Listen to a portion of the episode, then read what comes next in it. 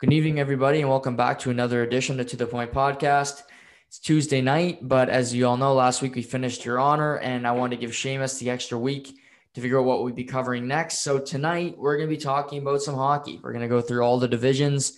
Me and Shay had an East Division preview before the season. That was great. So I thought, let's go through all four tonight, and we can go through the top teams, the top players, and different awards and some fun stuff along the way. So Shay, good to see you. Happy anniversary. And obviously, thanks for joining me tonight on a special occasion for you.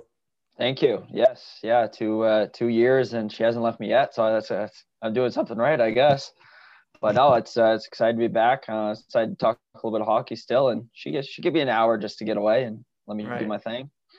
No, that's good. Nice of Kennedy. Tell her I said thank you, of course. We'll do. You know, I'm sure she's dying right now. She doesn't know what to do without you, but she'll have to figure it out with the cats and whatnot. So she can fill that void that way, I guess. Yeah, exactly. So yeah, we're going to go through the divisions, and I thought we'd start with the farthest away. So we're going to start out West, and looking at the Western Division to start the year, I mean, the top three teams are really quite impressive and all are Stanley Cup threats in my mind, in the Vegas Golden Knights, the Colorado Avalanche, and the St. Louis Blues. For you, Shay, which team has been the best so far? Because all three have played pretty well. I really like Colorado. I like their buildup. I think that they have the room to make another addition. Mm-hmm. Just watching the two teams. I watched a little bit last night, and I also watched, of course, the outdoor game before it got interrupted between Vegas and Colorado, because to me, those are the two biggest threats probably. Mm-hmm. Through these two. So I was just excited to watch that matchup and see who's going to get better. Of course, Fleury, shut the door on them last night. But I think overall, if I had to pick a winner out of the two, I definitely would say Colorado. I just like their team buildup and just the additions they made, like picking up Devin Tays, Brandon Saad in the offseason. Mm-hmm. They all just seem to be paying off, and it looks great on Sakic right now. What about you? Yeah. Right now, I would say Vegas by a hair. I think Colorado is a second-line center away from, below Kadri, maybe a third-line center, but an elite one, into being, a real big threat. Grubauer is really where I thought their team was going to struggle. I said, if they can't address the goaltending issue again, then, Joe Sakic should be fired. But the way Grubauer's played this year, I mean, the goaltending – as a whole, and the NHL this year has been pretty god awful. It's been a mess. He's been so consistent. I mean, they lose 3-0 last night, but I thought he played pretty well. The outdoor game, he's played well. I mean, he's beaten Vegas 2 out of the past 3 times.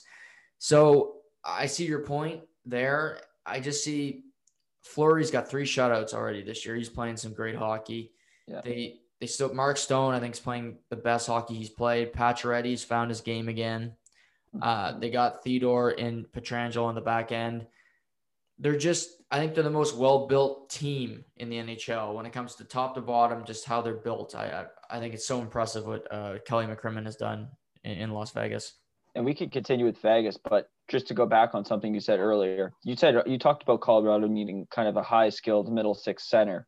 Who do you have anyone in mind that you think plays on a team that is not doing? They're obviously not going for the playoffs. Mm-hmm. They just want to unload a guy just so they get something back for him. Right. He doesn't play center, but I think you could play the Taylor Hall comes to mind for me. Yeah, that's a big I thought they'd sign him in the offseason. Clearly, they didn't want to pay the money.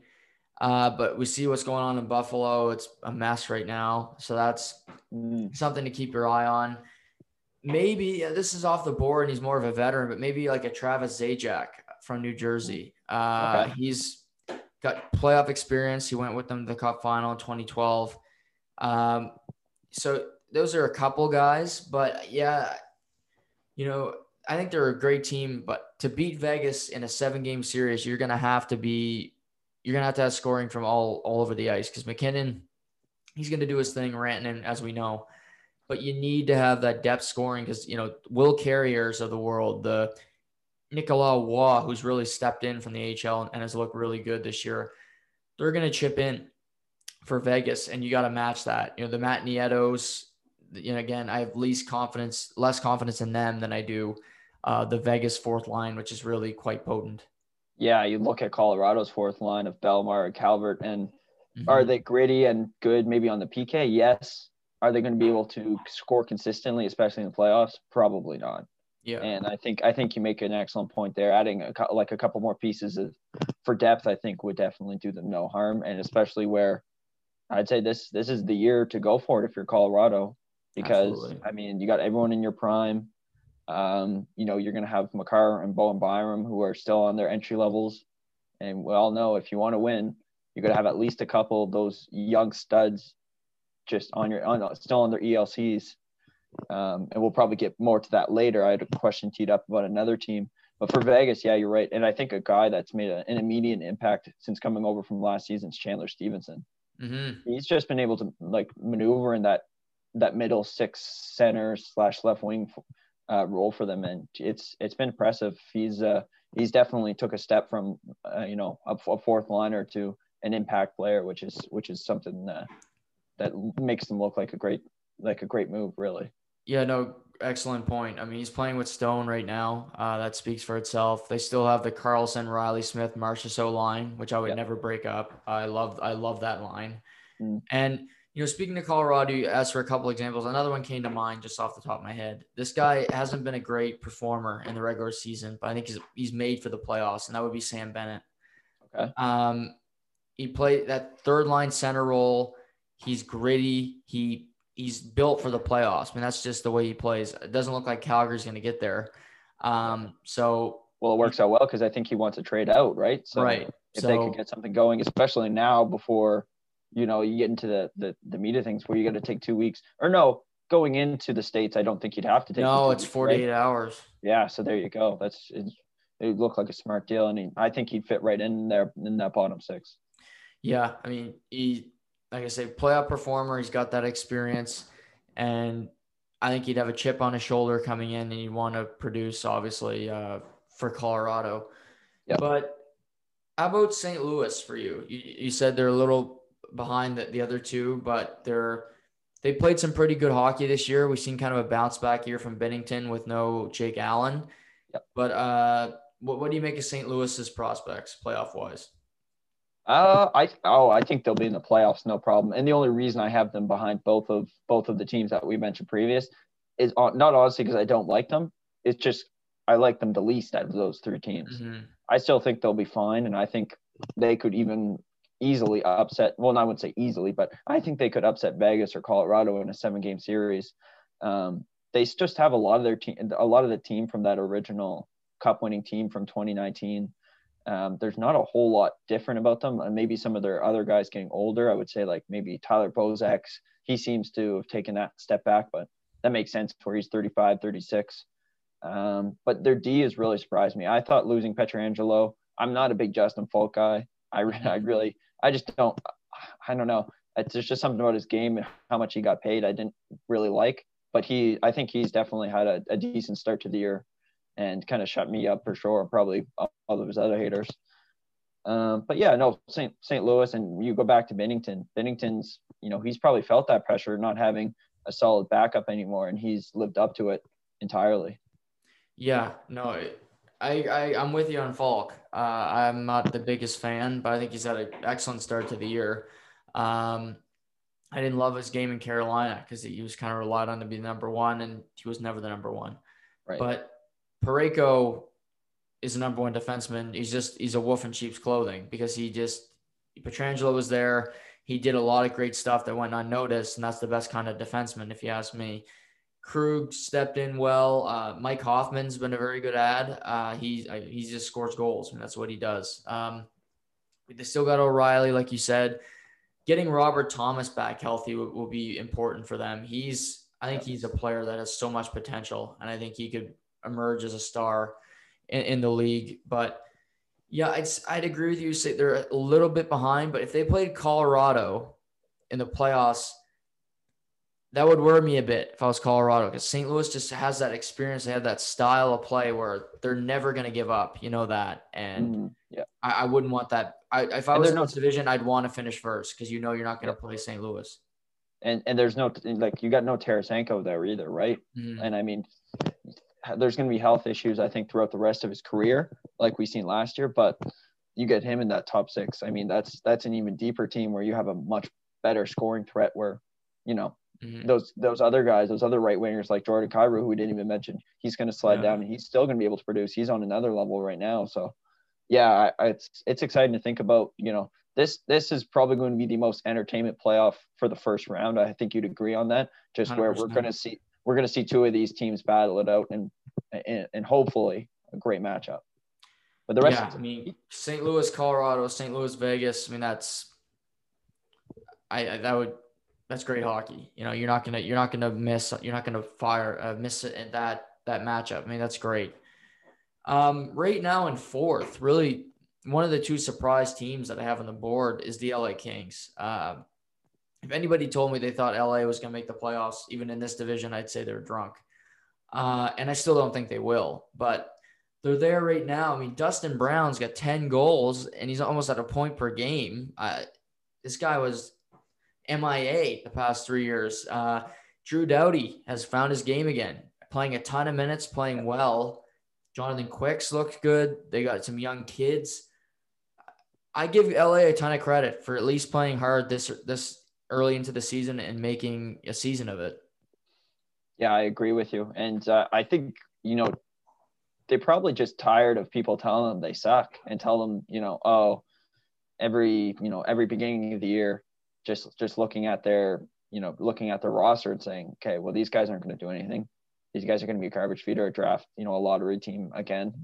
So I think that chip's on their shoulders. And, you know, Kopitar is definitely in the prime of his career. And I think he's got like 20, 21 points in 17 games. He really, you know, he gives it his all every game, which I think is a very much appreciated as a fan. So I don't know. I think they'll tail off here soon. Yeah. But to see them kind of grind it out and get these wins, not to mention, like, they've kind of split the goaltending, which I wanted to mention. What do you think about that? I mean, you've got Cal Peterson kind of coming in, playing really strong when he's there. Mm. But does that mean, you know, is that going to edge out Jonathan Quick? Is that going to make Jonathan Quick play better? What are your thoughts on that? Yeah, I think they're doing that for a number of reasons. One, just to see what they have in Calvin Peterson. They want to see if he can be a goalie of the future or if they need to draft one. And I think they want to move Quick. Like, I agree with you. I think they're going to tail off sooner rather than later just because they don't have as much talent as the other teams in this division. And Quick is an enticing guy at the deadline, especially if LA can eat some of that salary.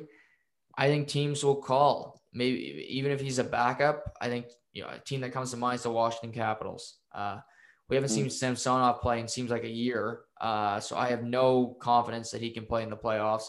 Vanacek's been okay, but I wouldn't trust that. If Pittsburgh wants to make a splash, do they go and try to get Jonathan Quick? Right. So I think he's got a lot of different landing spots, and they want to play him a little bit to show him, to, you know, showcase him a little bit, so to speak, and also have Cal Peterson there as the potential future in that.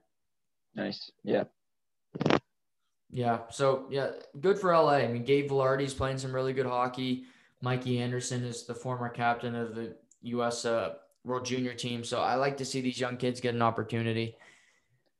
Just below them, the Coyotes, you know, they're having a debacle right now with their ownership and what's happening. And it's a mess as always, as it is in Arizona. But Clayton Keller his game has taken a jump. I've been watching their games when they do. I like how he plays. Connor Garland, the former Moncton Wildcat, you notice him every game. He's probably their most dangerous forward. I had them making the playoffs before the year in that four hole.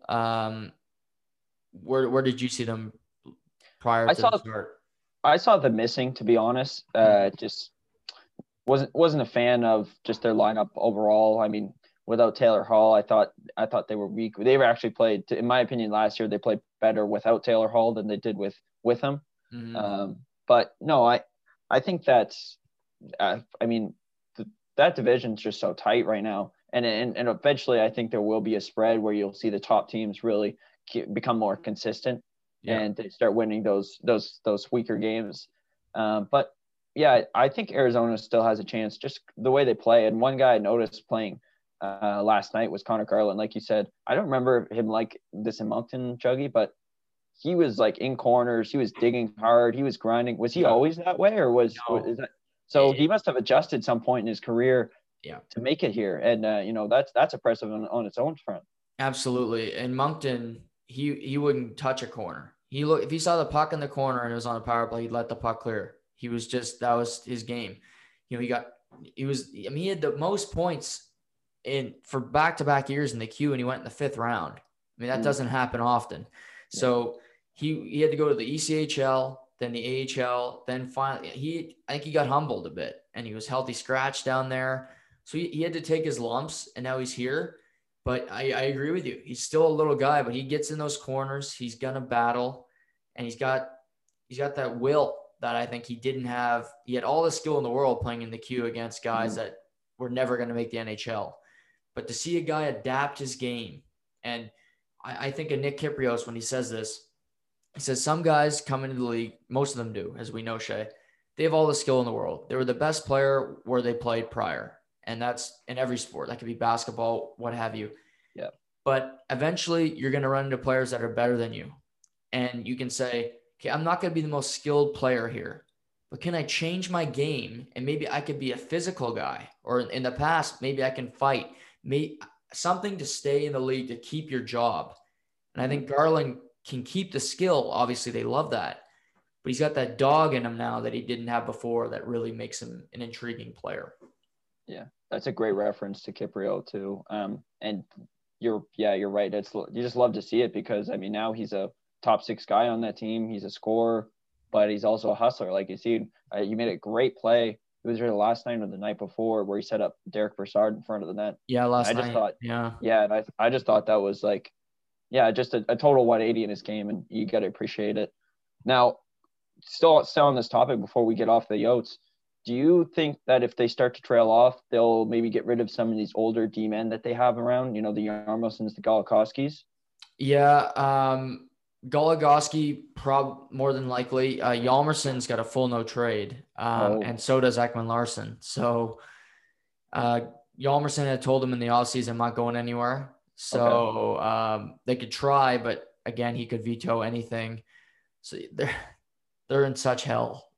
Yeah, they're in such hell there because they got a lot of bad pieces, and then they got Hjalmarsson's not a bad player, but again, it's a contract you'd like to move, and there'd be some interest for him for sure. Right. But some guys just like playing in the desert. I don't blame them. It's good weather year round and good golf. You just don't have a first round pick, which is, I mean, right. Yeah. Thanks, John Chaika. The other two teams in the division, Anaheim, Minnesota. You think Minnesota better odds at making a push for the last playoff spot than Anaheim?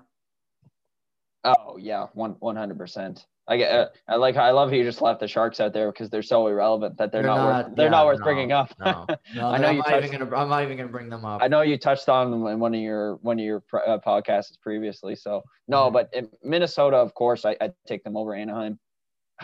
The trades they made in the offseason just don't work. And that's Johansson, Bonino trades. They're just not panning out. But Kiprusoff looks good. And I mean, if you're a mini fan, you've waited a long time for this guy to finally cross the pond. Is he a Calder winner or Calder candidate for you? It's okay to say no. Just gotta be honest. He's right there, but like. He'd be right there. There's not many guys that are really overwhelming, you know. Like I think if Anaheim, if Zegras can come in and make an impact, I think you'd still win it.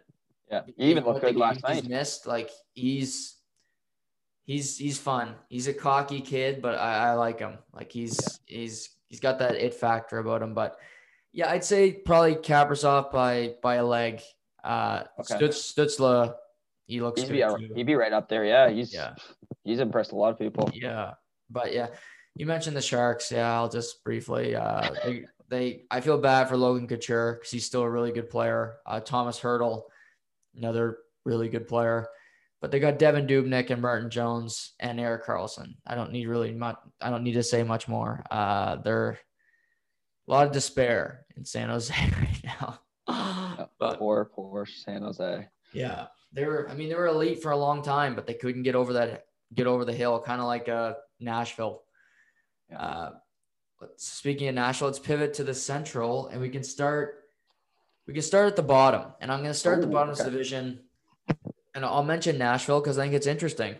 David Poile last weekend came out and said everybody's on the market except Yossi, Ellis, and you might need one other player, but basically Yossi and Ellis, Owen Pecorine, because they don't want to trade him because he's sentimental about retiring there, whatever, boo-hoo.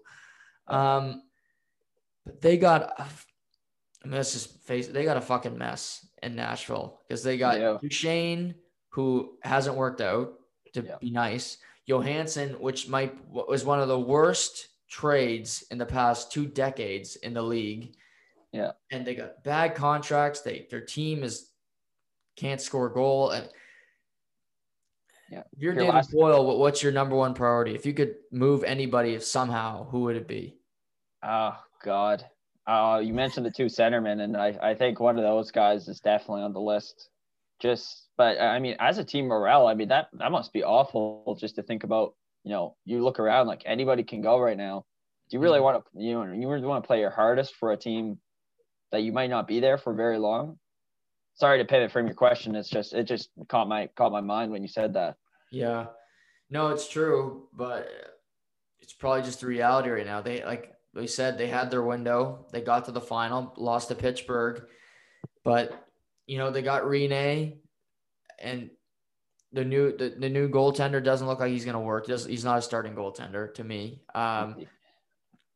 Ellis, and I wouldn't trade Ellis and Yossi either. I think they're really good. Ekholm has been rumored in a lot of trades, including your Leafs, which wouldn't be a bad ad.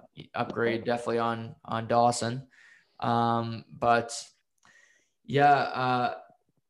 If you could possibly find a sucker of a team to take Johansson, I don't care what you got for him, because he is just such a non-factor. Every game I watch, I don't even notice him, Shay.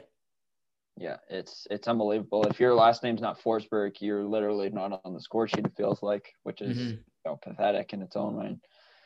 But yeah, I mean, it's a shithole for management, and I mean, but they've only dug themselves in this. The Torres contract, the Duchesne contract, just feels like a one of another.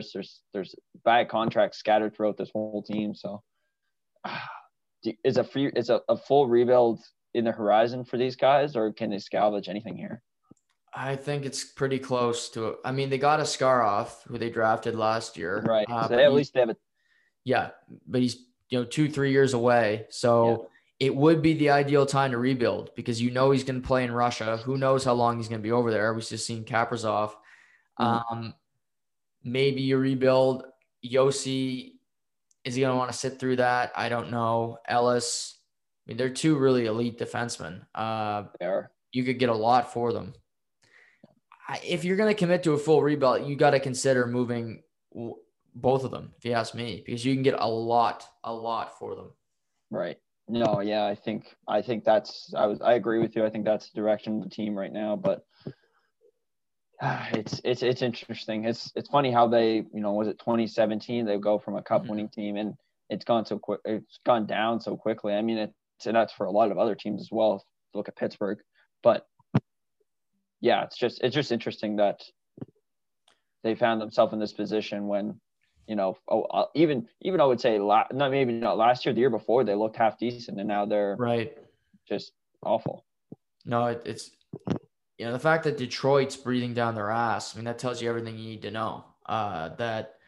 Speaking of that, that's a game tonight. Predators, Red Wings, 8:30. It's that one. You'll be tuning into that one, won't you?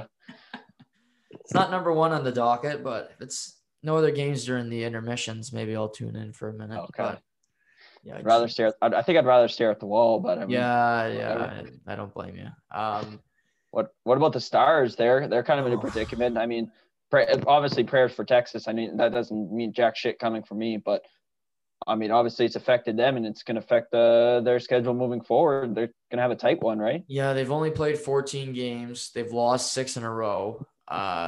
they're going to have to play every other day for the rest of the year, which is going to be incredibly difficult.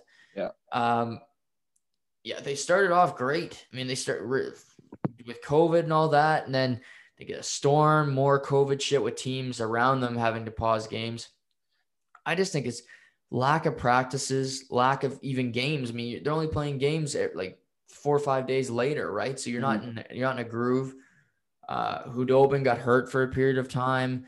They're still missing Seguin. They're missing guys from last year's Stanley Cup playoff, Stanley Cup final run because the offseason was so short. So it's going to be tough for Dallas because this division has gotten tough really quickly. I agree. I think it's jumped to the second toughest division to make the playoffs just because I think there's some teams there that are not going to be easy outs. And for 14 games in, they still got games in hand, but you got to win them. And they're not easy wins when you got to play Tampa and Florida right now, who are playing some great hockey. Mm. And you probably know this, is Bishop still on the sidelines or is he? Yeah. So they really don't have a goaltender right now. No, they got Hudobin, who's playing again now. I mean, stopped 50 of 52 last night against Florida, but they still lost the game. But yeah, Bishop's always hurt. He's always got something wrong with him. I don't buy half his injuries though. Like he's Band-Aid of Band-Aids, but yeah, Radulov, they still got some of the key pieces, Jamie Benn, but it's going to be tough for them to make another run. I can see them making the playoffs, but they're going to need a lot of help to do it. Yeah, I agree. I don't see them even getting out of the first round if they do make it there. Mm-hmm. I just think it's been a struggle for them. I love some of the pieces on that team, but it's maybe just not their year. And I think for them, maybe you can't rest guys. Obviously, this isn't the NBA, but you think about, hey, take your time, get better, and we'll try again next year. We still have Pavelski for another year. Yeah. But Jamie Benn will still be signed. Sagan's still on contract, so. I think they just got to maybe call it a year, which sounds completely stupid. I actually know that I just said it out loud, but I think they have to be reasonable and know that they can't just do what they did last year and just go on another run. Right. No, they'll get to a certain point if they keep losing where they're going to be like, okay, this is happening anyway. So Sagan, you're not coming back this year. Like just be ready for training camp next year. We'll get it going. Ahead of them, Columbus. They obviously acquired Patrick Laine and Jack Roslovic. Laine went through his benching. Roslovic played pretty well. Then he's kind of slowing down again. They've had goaltending issues all year with lack of performance and then injuries. But you look at them in Chicago. Chicago's playing better than Columbus right now, quite frankly, and they shouldn't because they got Patrick Kane, a bunch of rookies, but kudos to Chicago for surpassing Columbus in the last week or so. Yeah, no, absolutely. Columbus, no stars on there. Like, I mean, they lost Dubois. Obviously, they picked up Laine, who's been okay statistically, I guess. He's put, pucks in the back of the net. He's been able to make plays. But, yeah, I mean, Chicago, I think if you would have asked anyone, Chicago – would have been last, if not second last in this division behind Detroit. Mm-hmm. And here they are just, grinding it through, getting wins. They've got rookie goaltending. Kevin Lankinen. Kevin Lankinen. He's coming in. He's playing pretty decent. He, maybe he's going to be the future between the poles for these guys. Mm-hmm. So it's interesting. They got that Suter guy who's been playing really well, and I'm going to butcher this name, Kurashev. Oh, Kurashev. My bad, Philip Kurashev. Yes, and both of those guys have been stepping. See, this it gives them opportunities though, right, Juggy? Because no Doc, no Taves down the middle. Somebody's going to have to step in for center, even if they're a winger or whatnot. There's going to be opportunities come right down that line. So. I think it's where these guys have really stepped up and impressed. Yeah, no, agreed. And yeah, I look at Suter, who's played really, like you said, Kurashev scoring highlight reel goals. I mean, this kid's got a ton of potential. Boquist on the back end. They got Mitchell on the back. I mean, they got a bunch of guys that you I didn't know before the year, some of them, and they're playing well. Keith has been really stable. You mentioned Lankin and Patrick Kane. If he can lead this team to the playoffs, to consider, I think he should win it. And I don't care how many points McDavid, Matthews have, because you can't tell me that McDavid, Matthews are more valuable to their team if he can get this group of characters to the playoffs. No Seabrook, no Taves, no Sharp, all these guys, Doc, Alex Nylander. He drags this ragtag bunch of you-know-whats to the playoffs. I mean, that's an impressive feat if he can do it. Yeah, 100%. No, it's something to see, and he's just been, he's, in my mind, he's the greatest American player to ever lace them up. And, he's just proving that night in, night out. And, he's just doing that again this season by carrying a team that's not that good, but still playing his best every night and helping out DeBrincat, who I thought had a really tough year last year. Yeah. But now he's back, bouncing back. And he's going to catch a lot of heat from his haters saying, oh, well, you play with Kane, you're going to get those points. Well, DeBrincat brings an offensive aspect to his own game. And I think he's done a great job of, getting his team to that fourth spot, which they're in right now. Yeah, no, DeBrincat, he can score goals, whether he's playing with Kane or not. He had a tough sophomore slump, but that happens to a lot of guys. So DeBrincat will be fine. Moving on to the top three. I mean, these top three right now are playing some of the best hockey in the whole NHL in the past couple of weeks. You got Tampa Bay, who's in third, the defending Stanley Cup champions, which is just absurd. Carolina, which might be the biggest surprise. Again, you got Florida there too, but which of the three has been the most impressive to you to start the year? Oh, Florida, without a doubt. Mm-hmm. Yeah, and I think it's just because it's unexpected. I looked at them and I wouldn't have had them scratched in as one of the four playoff team by far. Just the way Bobrovsky played last year. I thought, a lot of they've got some older D-men at the back, Strawman. They picked up Gudas, of course, Keith Yandel, who, was going to break his Iron Man streak. But yeah, I think them, and it's solely because Huberto is, their star. He's their lightning bolt. He's their Patrick Kane, which we just mentioned. Mm-hmm. He's helping them get there. And of course, he's not the only one. They've got Barkov. They've got Hornquist, who's been playing really well. That's looked like a great trade. I know you've mentioned that before. But yeah, no, it's been all Huberto, and it's the Huberto show in Florida right now. Yeah, no, I would agree slightly over Carolina. Bobrovsky has hardly played this year, and when he hasn't played that well. They got Chris Drieger, who's emerged as their number one goalie, and for me, he's the starter until he starts to stink up the joint, or Bobrovsky can really establish himself, because since Bobrovsky's gotten to Florida, he's been a flat-out disaster. I mean, he had an under 900 save percentage last year. In the bubble, he couldn't stop a beach ball. If I look at, Carter Verhaeghe, you mentioned Hornquist. They just have guys that chip in. They got Duclair, Wenberg, who couldn't score in Columbus. Now all of a sudden he's finding the back of the net. They just find ways to win. Aaron Ekblad's actually played good hockey this year. I've been impressed with him. He looks more confident on the ice. He doesn't look as scared and as tepid. So I like Florida and Carolina for the same reason.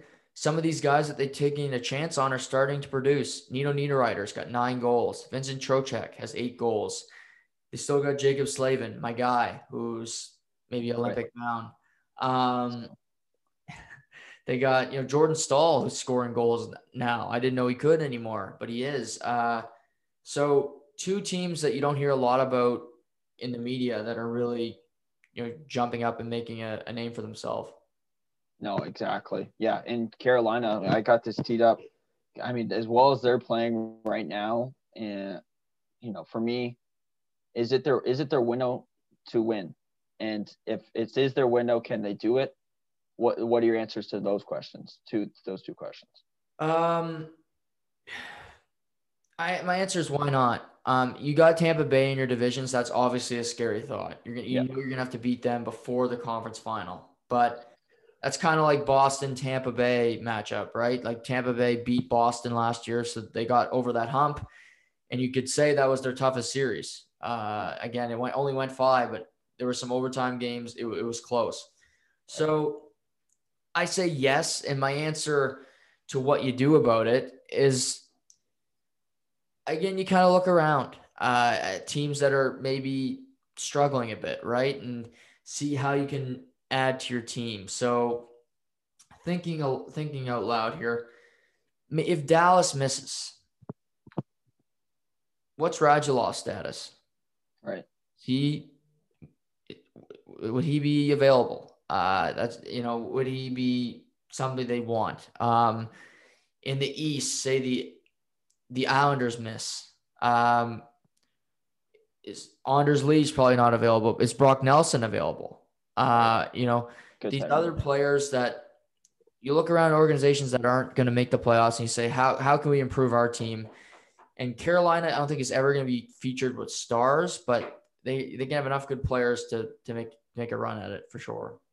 Right, and the reason I asked that is because you got Svechnikov, who's, you know, he's looking to get paid next year. If he does, even if he does take the so-called bridge deal where he signs for, you know, $6.5-7 million. Yeah. Well, that's still $6-7 million that you are not going to be able to use on other guys. That's why I asked that question, because I think right now they're in that awkward position where it's time to go for it because there might not be an opportunity tomorrow to do so. Right. Stay with Dougie Hamilton, hidden. He's a UFA next year. Well, guess what? He's gonna want $7, maybe $8 million, depending on, you know, who's willing to give him that. So it's just tough. I think that this is the year to go for it. I'm glad that they're playing well because they certainly deserve a spot. They were a playoff team for me written down at the beginning of the year, but we'll see what happens. They get to the playoffs and anything can happen. Yeah. Yeah, Tampa Bay's in third, but I'm sure we both don't have much fears about Tampa Bay. They'll be fine. They beat Carolina last night in a good game, and they play again tomorrow. Pivoting to the East, toughest division coming into the season on paper for me, and I don't think it's disappointed. If you look at the standings and how tight everything is, it speaks for itself. You have Boston on top right now, followed by Washington. Then Islanders, Philly, Pittsburgh are all tied in points, which, other than Boston, which team has been the best for you of the four? Washington, the New York Islanders, Philly, Pittsburgh. This year, which team has been the best for you? I would say Washington. I'd give it to him. I didn't have much faith. I had them scheduled in the playoffs when we did our last, when we did our East preview, but I just had a lot of doubt with the goaltending. I thought Samsonov wasn't it for me, just where he was lack of experience. And I always mess up this guy's name, Vanacek. So he's kind of stepped in and been that guy. They've definitely not looked great lately, I would say. Yeah. And I'd say goaltending's a strong point for that. But yeah, I think other than that, they got off to a wicked hot start, and they're kind of riding that ever since. And I think that'll end soon, and I think they're going to get collapsed by either Islanders or Philly, because I can't see them holding that second spot forever. But their moves look good. I know you've mentioned Justin Schultz. He's been impressive. The Chara additions look really good. He's be able to play gritty, but also put a couple of pucks in the back of the net. So yeah, I think it's a combination of things for Washington, but they've definitely been my most impressive, behind Boston, I guess. Yeah. It's so tough because all these teams have been okay, but so inconsistent. And that's been Washington. Yeah. They've played some really bad hockey lately. Like you said, they just eked out a win against New Jersey over the weekend. They lost to the Rangers. The Islanders have been up and down. They've gotten some wins, but I mean, they beat Buffalo last night. Everybody is beating Buffalo. They've lost to Pittsburgh twice in the last 2 weeks. Philly has their problems with goaltending. Carter Hart is seeing double, and he can't stop either right now. What's up with him? Yeah, and they can't – I mean, they're having trouble scoring goals too, which was a common theme last year. Yeah. And then Pittsburgh probably in the last 2-3 weeks, Shay's played the best out of these teams. I've seen them turn a corner, and they play Washington tonight, and that's the game I'll be pretty focused on, just to see – obviously Crosby-Ovechkin's always fun, and that rivalry is one of the best in hockey. But just to see how they come out and how they play, they still, again, but all these teams in the division have a big something wrong with them. You could say Philly's D-core, since they lost Niskanen. That's a big hole. Washington and Pittsburgh in net. They don't have a number one goalie.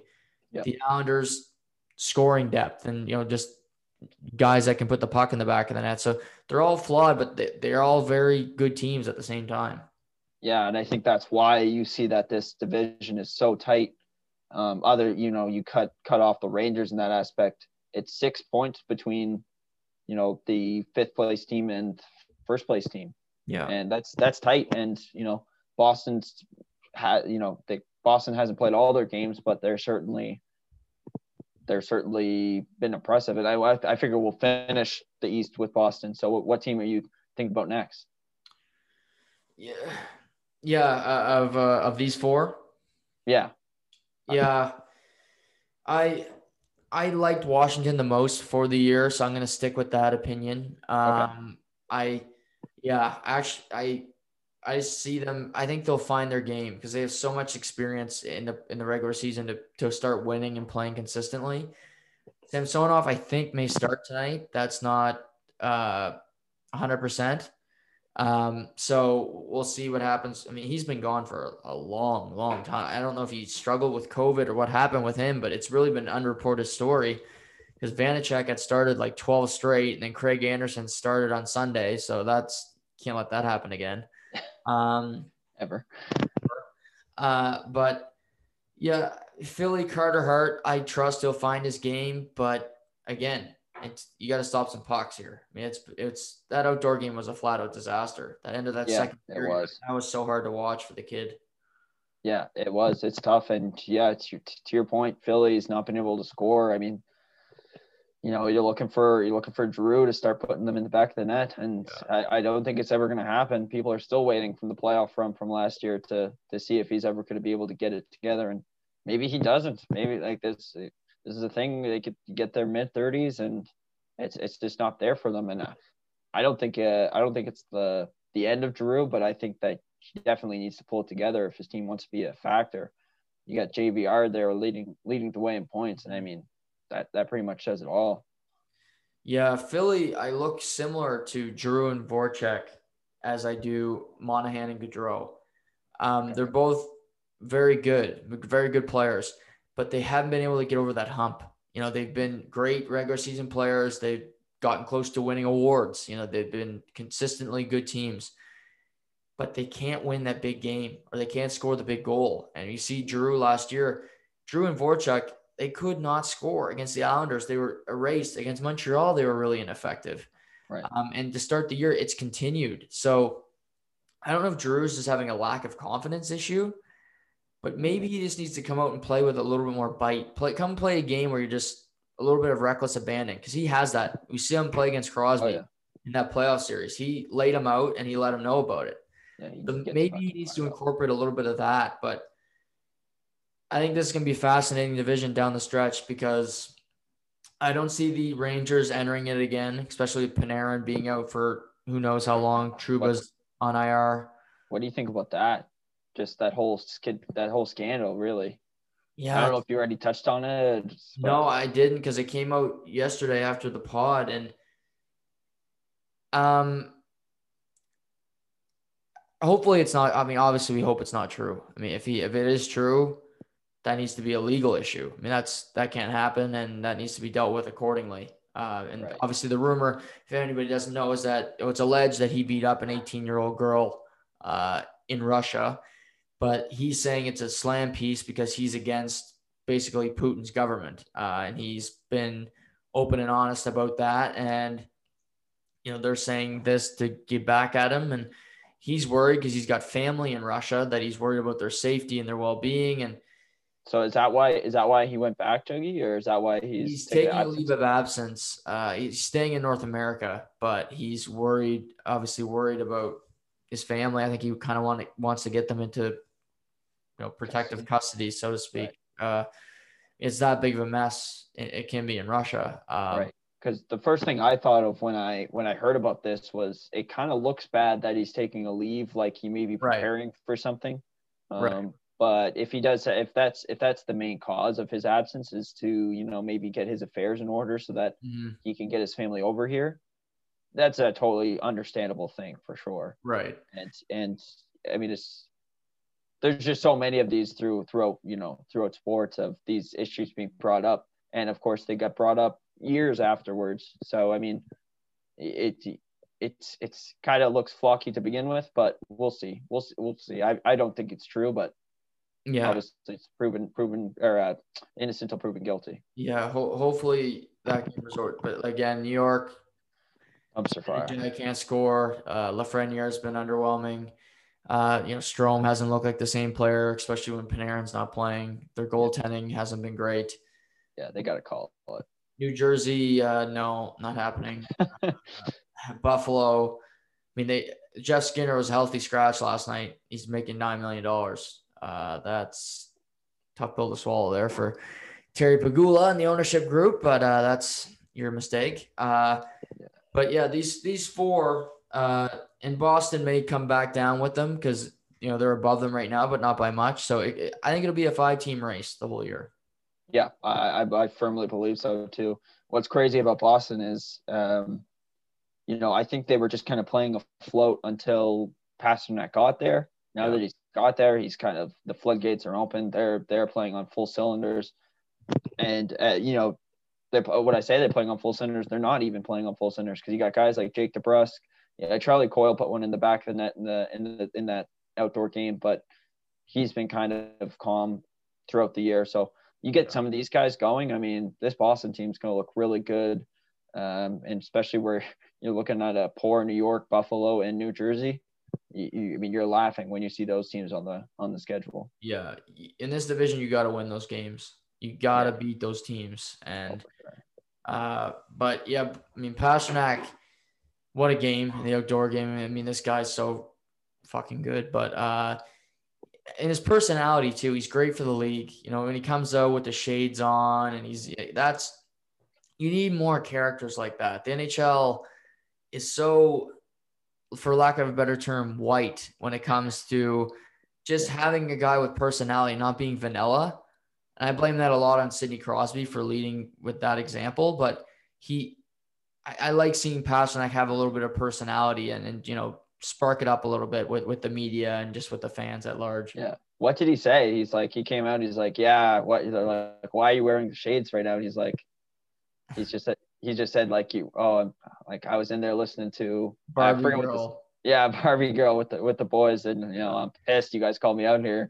Now I missed the rest of the song. It's funny, you're right though. The league needs more of that. That's why everyone was so against Ovechkin. Here's a different guy. He brings a different aspect to the league. Away from the ice, and we don't like it because he's not a good boy. Like what I mean. So. I agree with you, and that's exactly what Pasternak brings. I love that energy. Yeah, it's like people like were saying Tom Brady was bad for getting drunk on his parade. Like, get off your high horse. Like, you're probably getting drunk in your garage last Friday, Rick. Like, come on. Like, let Tommy, let Pasternak have some personality. It's refreshing. Yeah. You can tell Tom Brady to stop drinking as soon as he stops winning Super Bowls, which may not be ever. Yeah. Whenever he decides to either die or stop playing football, that's when he can stop partying for me. But good on him.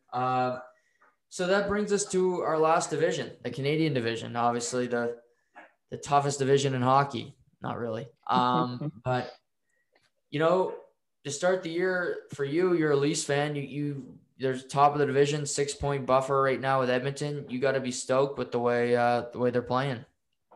I am, and they took their lickings last night. They took a shutout loss to Calgary, if anyone didn't know that.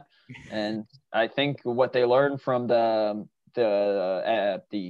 Ottawa debacle about them choking and giving up that four goal lead, don't panic.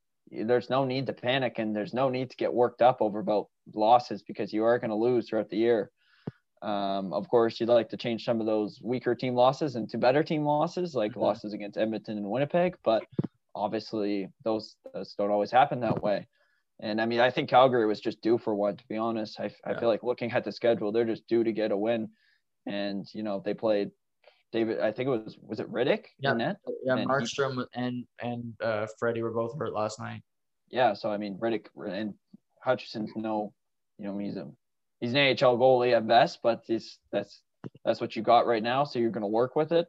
So they lose last night, but honestly, they're playing unbelievable. It's such a treat to watch Matthews and Marner play. They're just, they're dynamite. It's the best duo. I heard someone the other day say it's the best duo since Clark and Gilmore. Obviously, I never watched Clark and Gilmore, but this nostalgia, thinking of that comparison gets me going. Yeah, it's hard to argue. That Matthews is probably not already the best goal scorer in the history of the franchise.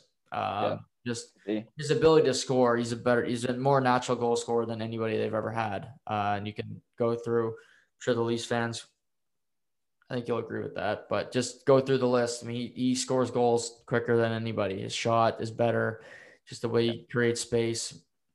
He's playing fantastic. Obviously, they're the class of the division, and this Canadian division it's a no defense division. I don't know if I've seen such pathetic defensive play. I mean, this 20 games into a season and systems breakdowns. Just I don't get the coaching on every team. It's bad, and I'm just like, how do you not make adjustments on the fly here? But kudos to Toronto; they've done it better on capitalizing it against teams than any other team has. And they've earned that 6-point buffer, and, you know, they have that right now. Yeah, no. And what's scary to think, like you wouldn't hear me saying this last year or the year before, but their PK has been stronger than the teams they've been playing against. So they've been clearly been able to win games that way, tighter games as well. So it's just refreshing to think that they're going to do well. I know, you're an avid, I would say, not ripper of the Leafs, but just putting your honest 2 cents out there and letting that fly. Mm-hmm. It's like I told you, if the Leafs win, I'm on here listening to you because I know you're going to humble me right back to earth. But if they lose a 5-4 OT loss to Ottawa, then I'm probably going to go listen to one of the Toronto markets because that just picks me back right back up. So right. No, but it is good. And like, it's hard to think that if they get Tavares and William Nylander back on track, like how good can they really be? Yeah, I think they can win the division for sure. And I mean the playoffs, like win the division and make it to the conference final. This is their best chance they're ever going to have to do it because you don't got to play, you know, the Bostons, the Tampa Bays, even the Florida this year. I mean, Florida's no easy out. So so playing, you know, right now it would be Montreal in the first round. That again, I don't think that'd be an easy series. I don't think that's a sweep. I think some Leafs fans probably think that's a sweep. That's no sweep, but they should win it. You know, on paper, they're a better team. They've beaten them 3 out of the 4. Moving down from them, Edmonton's now second. I don't think Edmonton's the second best team in the division, but McDavid, Draisaitl, I mean, they're still playing great, but they are getting contributions from, you know, their depth forwards as well. Yeah. Those are another two dynamic duo. And I think personally, I just think that they just don't have the same overall team the Leafs do. Mm-hmm. But they still have those two titans, and that's Draisaitl and McDavid, and they've played so well together, and they know each other so well in the power play now. It's just kind of like clockwork for them, almost finding each other, swooping around the net, getting great shots off. Draisaitl's an unbelievable shot from that those hash marks on the right side. But yeah, no, it's good, and you're right. They have starting to get a little bit of depth scoring. I know you mentioned you really like Ajuja Kara and what he brings to the game because, you know, he's a fourth liner, but he's just really gritty. He's just going to be able to grit the corners for us and kill penalties. But a guy I look like is Cassian. He's kind of been not there this year. And, you know, he's a guy they probably rely on to score 10, 15 goals. And that doesn't sound like much, but for a team that, you know, revolves around their two big boys doing all the work, that's a lot. Yeah. So what do you think they do with him? Do you think his game comes back, or Yeah, he's been kind of banged up, so I assume they'll give him a chance when he gets back to get back into the lineup. But I mean, the fact that he gets to play with McDavid, like that's who they got on their roster that they put. I mean, no offense against Cassian, he's a good player and I like him, but he shouldn't be playing with McDavid. Right. Pat Maroon should have been playing with McDavid, but but they did because they had that week of a roster. But Edmonton's gonna be tough to add because their cap situation's hell. They still got James Neal under contract. They tried to waive, yeah. Yeah, you got to try to get rid of him. What you're not gonna do. But their saving grace could be goaltending, which I have no faith in. But Barry's look good. Nurse is a guy I've liked for a long time. Yeah, but he's having a hell of a year. Yeah, he could emerge as their number one D man, and if he hasn't already through last year and this 20 game skit through this year, he could be really good. And he's not someone I had penciled in throughout his career as being that guy. I thought more of him as a 2-3, but just the way he's played and how he's been able to produce offensively, it's been impressive. He's a good player. Yeah, very good player. Below them, Winnipeg, only by a point. And I see Winnipeg as a more complete team than Edmonton, especially with the addition of Dubois. When he gets his game going, he played with Scheifele and Wheeler the other night, and it was magic. They got Pionk on the back end, who's he's a really good defenseman. He's another guy that doesn't get talked about a lot. That if you watch a Jets game, watch for Neil Pionk, number 4. He can play. Hellebuck's, you can find that Vezina form. Winnipeg, I think, could be Toronto's biggest roadblock. I think they're the next best team to me anyway. Yeah, I firmly believe so too. They don't have a great decor. You mentioned Neil Pionk, you got Josh Morrissey. But other than that, no one that maybe that scares you. But if Hellebuck can play like he did last year, I mean, you just got to think like, you'd be able to shut a lot of these easy goals that, maybe Matthews and Marner set up for themselves. Maybe he'd be able to shut those out. And maybe, Winnipeg's offense is nothing to take lightly. They've got a lot of good character guys. Even Matthew Perreault is, he's a depth guy, obviously, but he's having a much better year than he has previous. So it's interesting to see, but I think Winnipeg will be right up there. I'm almost certain that Winnipeg's going to topple over Edmonton and probably take that second spot. So if you're Toronto, you're looking for them in the second round, which is, a good matchup, but it'll be a real test for them because I think that Winnipeg overall just plays more physical. You got Scheifele, who's a great two-way center. Dubois plays physical. Even Blake Wheeler's that 6'5" body. He's out there. He's got a great frame. He's moving pucks at the same time. He's getting into the board. So, I like their team, but yeah, we'll see. I think Toronto can handle them. Yeah, I think it'd be a close series for sure. I think Toronto, if you're going to play a team like Winnipeg, they need to add some players. Alex Kerfoot cannot be playing meaningful minutes. No offense, Alex Kerfoot, but I'm not really that upset. No, I'm not that sad. I'm not that sorry. I mean, it's just a fact. Montreal looked great out of the gates. They've kind of hit the ditch here a little bit. Suzuki's kind of dried up his offense. I think, Josh Anderson's still been one of the more consistent forwards. Tatar's in the doghouse with Claude Julien. Corey Perry's actually still producing, which good for him, but that's not what you want to see if you're the brass, that Corey Perry's putting goals in the back of the net. But Montreal, can they find their game? They're still a playoff team in this division. Oh, yeah. Yeah, they're no doubt. Just with their depth, they can be a playoff team. And this was, to me, I could have called this the minute the first 10 games came out. There's no way Montreal was going to keep that hot of a start for the whole season. Mm-hmm. Yes, are they a good team? They're they've got a lot of depth, but at the same time, that was just going to wear it out. If you don't have those star players, you don't have the Edmonton, Toronto star players. Eventually, those games, those tight games, they will dry up on you. But the main thing for them, it's been goaltending, and Carey Price, I know you've mentioned it. He's looked pretty goddamn awful, to be honest, under 900, which is, never what you want to hear next to Price's name. Jake Allen's actually played better. He's playing meaningful games and he's been pretty good. They often, I think they're going to throw Carey Price the bigger games because he is, he's the $10 million man. So he's, he should be winning those, but right now he's not. But yeah, no, I think that for Montreal to get back on their game, they got to see two guys start scoring goals, and that's Drew and Danault. They just one goal between them at this point in the year is just not good for two top six guys. They've got to be better. I mean, Danault, it's reported he turned down a $5.5 million extension. I mean, that he'll never get that money back. At this point, he still does. He does a lot of good things, but you gotta score sometime. And yeah, I agree with you. He's got to find the back of the net.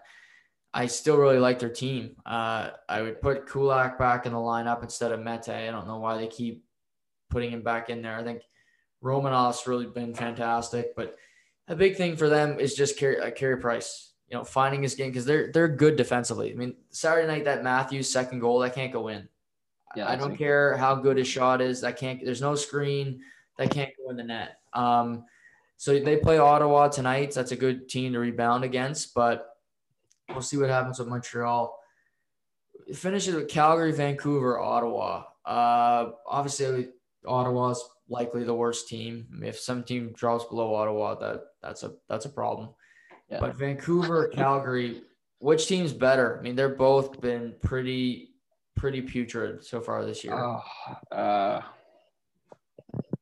God, I'd have to say Calgary, and that's with a great assault, just because I think I had higher expectations for Vancouver, and I obviously was just let down. But no, Calgary, their big boys are doing it all. You see that, you got Lindholm, Goudreau, Monahan, like we mentioned before, they're kind of carrying the team. Tkachuk, obviously, with 2 points last night against us, they're playing well, but the rest of the team, it's just not there. And Markstrom, I don't know whether it's the new team, new dynamic. It's in his head. It's just he's not playing super well, or he's not playing as well as probably people thought he was going to coming off last year.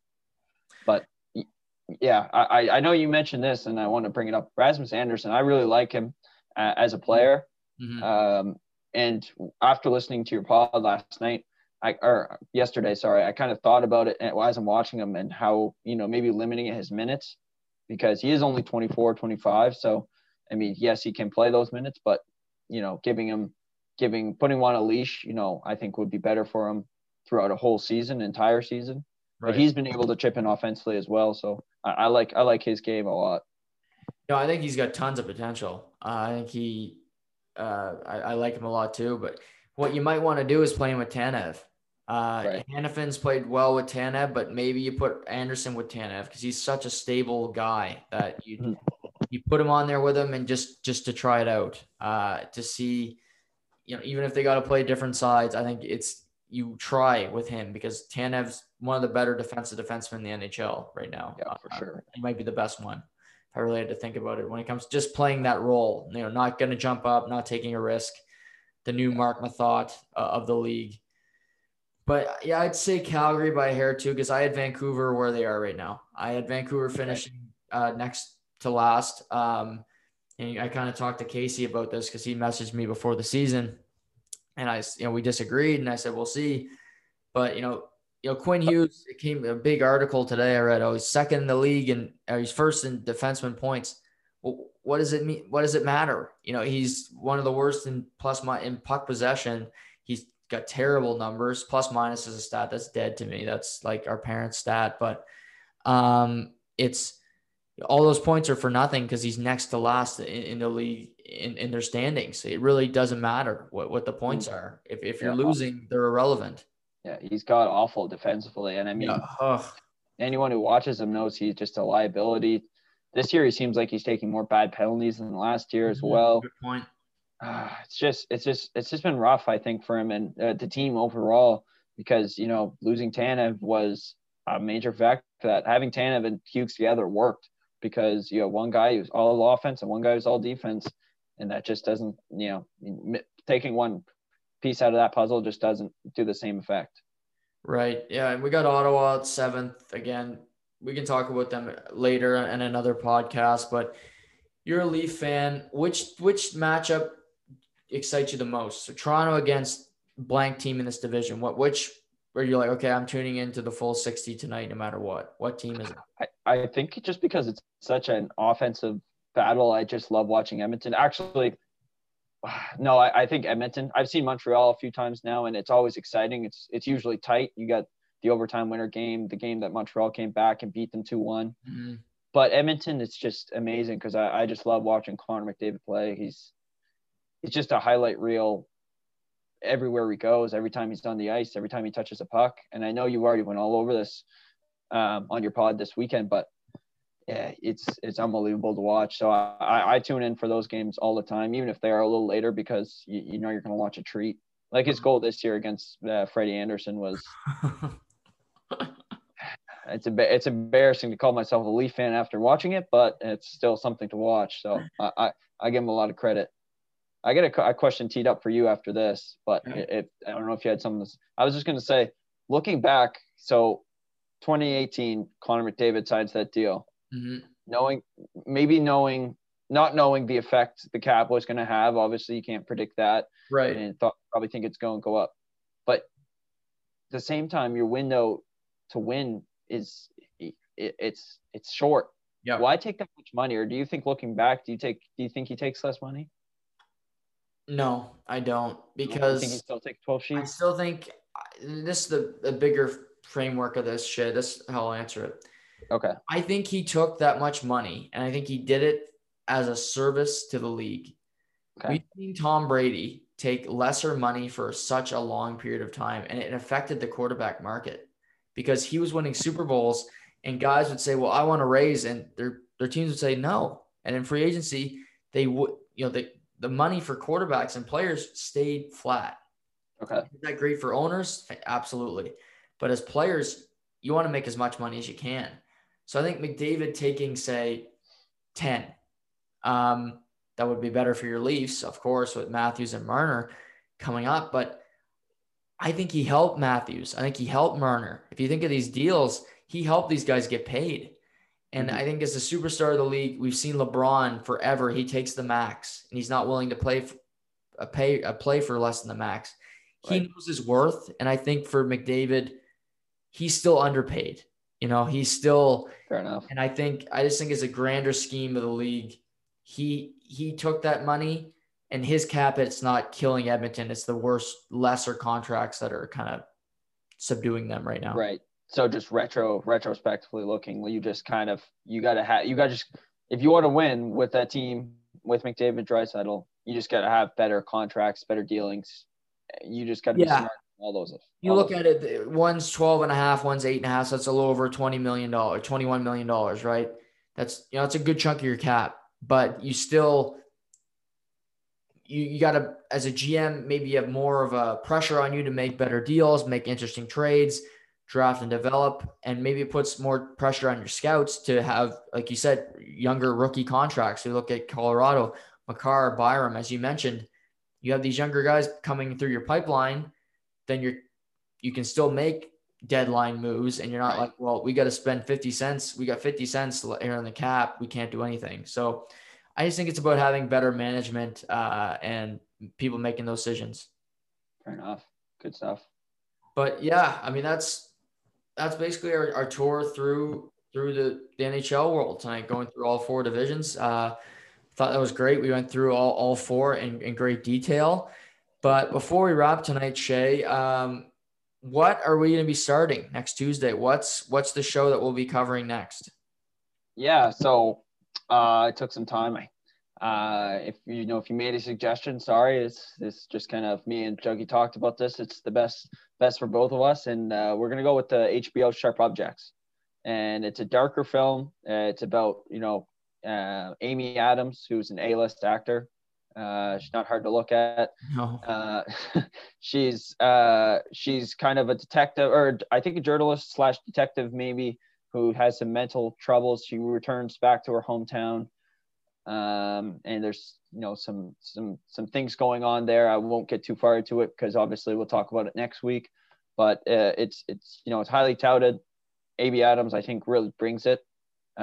She's by far one of my favorite actors. So I'm looking forward to watching her and just see what this is about. This has been on my list for a long time. So I'm kind of glad we get to do this podcast, but at the same time, I'm kind of glad I get to start this.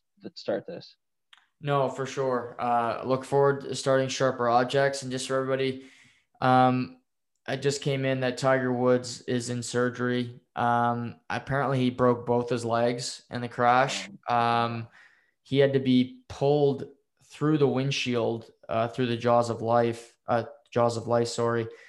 And there's no evidence of impairment. So that's good. That was my first thought. I'm just going to be honest. I thought it was a single car accident that early in the morning, but I guess it was just bad luck for Tiger. But obviously, I can speak for me and you. We wish Eldrick full recovery. And even if he doesn't play golf again, this is about him just being a father and having his life back again. Golf is completely secondary today. So just all the best to Tiger. And, you know, the world of golf is in a sense of mourning right now. Yeah, just terrible day for that. It reminded me of Kobe Bryant. It really scared me when I saw it. That I thought, that's the first thing I thought of, Juggy, was it's just so similar in the sense, like, it happened so quickly. You just read about it, you know, next thing you know, I'm scrolling through my phone left, right, see anything I can about it. And I mean, you're right. If he never plays again, that's one thing, but as long as he can recover, you know, back to at least his health and to play golf again, because God knows what else he would do without it. So, right. Yeah. No. Yeah. Prayers to Tiger. Everybody, thank you so much for listening to us tonight. We appreciate it. We'll be back next Tuesday to talk about sharper objects. Until then, take care and we'll talk soon.